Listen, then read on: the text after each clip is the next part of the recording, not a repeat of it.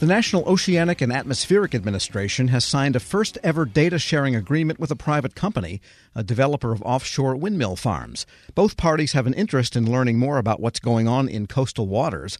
For the whys and wherefores of the agreement, we turn to NOAA's Integrated Ocean and Coastal Mapping Coordinator, Ashley Chappell. Ms. Chappell, good to have you on. Thank you. All right, tell us about this agreement. What are you trying to achieve here? And uh, tell us who this company is. Well, this is our first ever agreement with an offshore wind energy company, Orsted, which is the North American arm of a Danish wind energy company.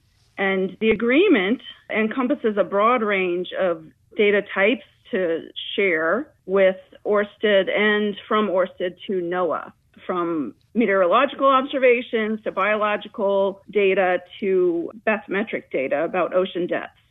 Got it. So backing up a step, then, when someone builds an offshore windmill, I guess, or a series of them, they're anchored in the ocean in some manner. So they have the opportunity to have sensors and data collection mechanisms about what's going on in the waters in which these windmills sit.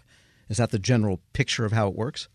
Yes, exactly. Actually, these companies have to do a lot of research and data collection even before they head out to the water. They need to get information in on what is out there before they can even start construction. So it's quite an extensive effort, as you can imagine. Sure. And what are the types of data that they look at that are also useful to NOAA? Well, they're looking at meteorological conditions, they're looking at the seabed surface can they construct something there? What are the habitats in and around uh, where they might want to place wind energy infrastructure? They're collecting bathymetry, which is ocean depth, as I, as I said, and other parameters around the water and the, the habitats, the environments that are there. They are collecting biological data, perhaps about the inhabitants of that area, so as not to um, damage marine life and, and established communities, that sort of thing. And all of that data is useful to NOAA's ocean science research and operations. And do these companies look at all of this data for a period of time before construction?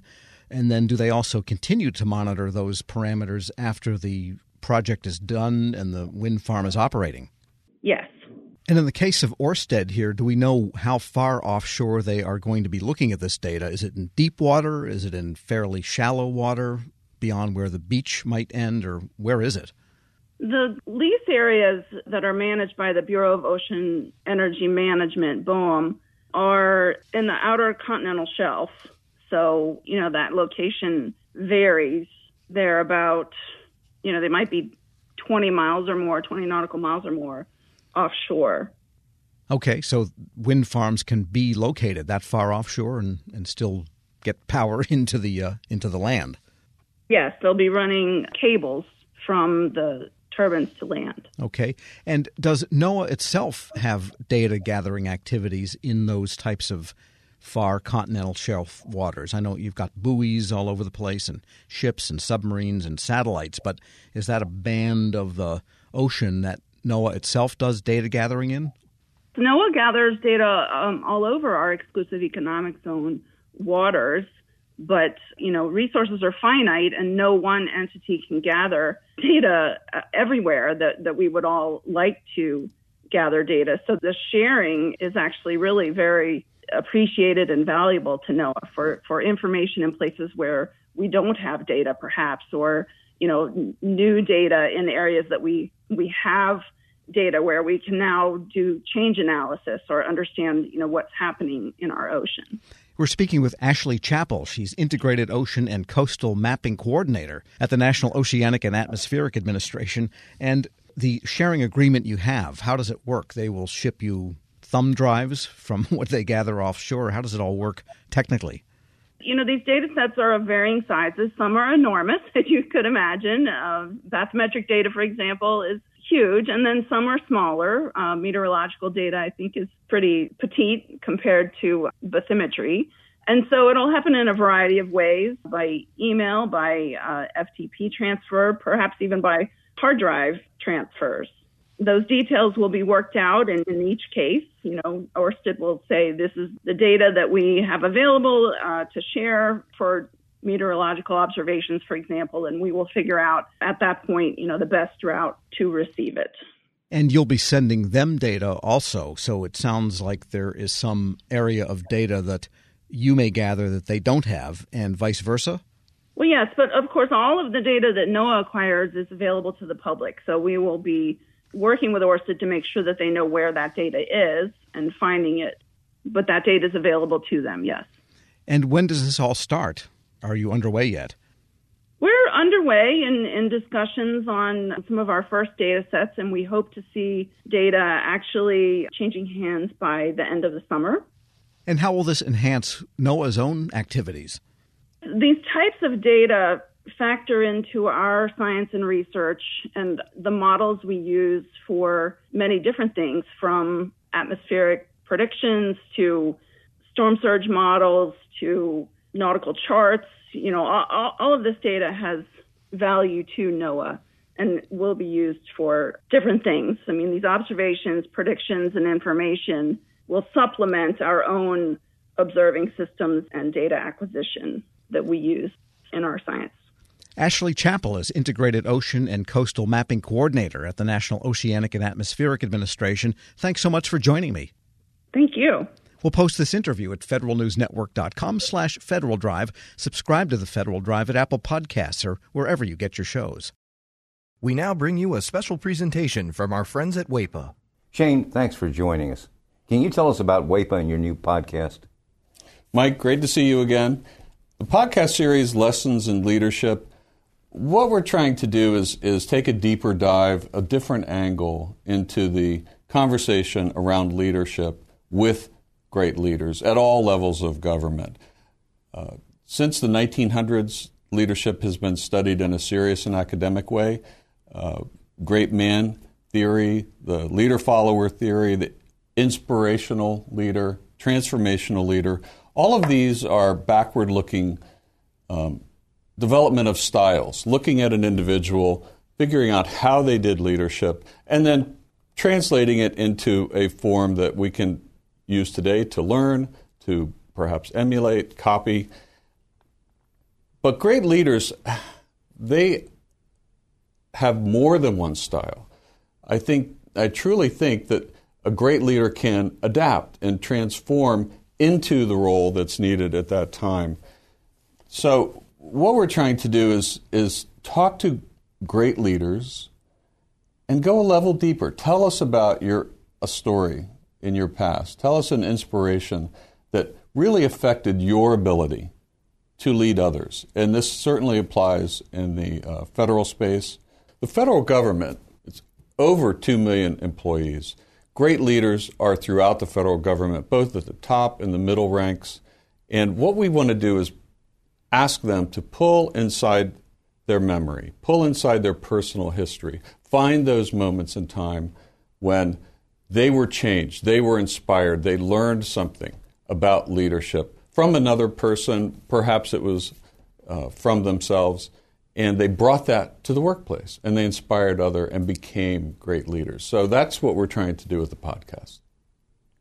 Okay, so I, I get that you wanted to start with leadership, but what makes leadership such an important topic right now for federal workers? Great question. Leadership today is tested like never before. Um, today's, if I had to put a leadership style, if I had to put names to it, we hear about um, empathetic, we hear transparent, we hear uh, inspirational. So today we have COVID, we have a down economy, we have people, we have social uh, injustice that we're dealing with. There are many new factors.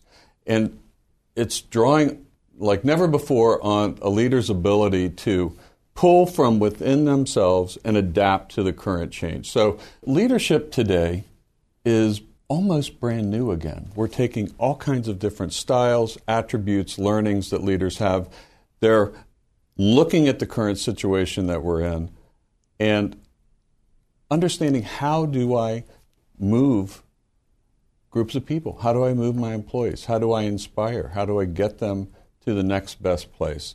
So I think leadership today, this conversation uh, is extremely relevant, perhaps more relevant than it's been in several decades. You know, we talk about an employee's personal route to growth, but what role does the management side have in this?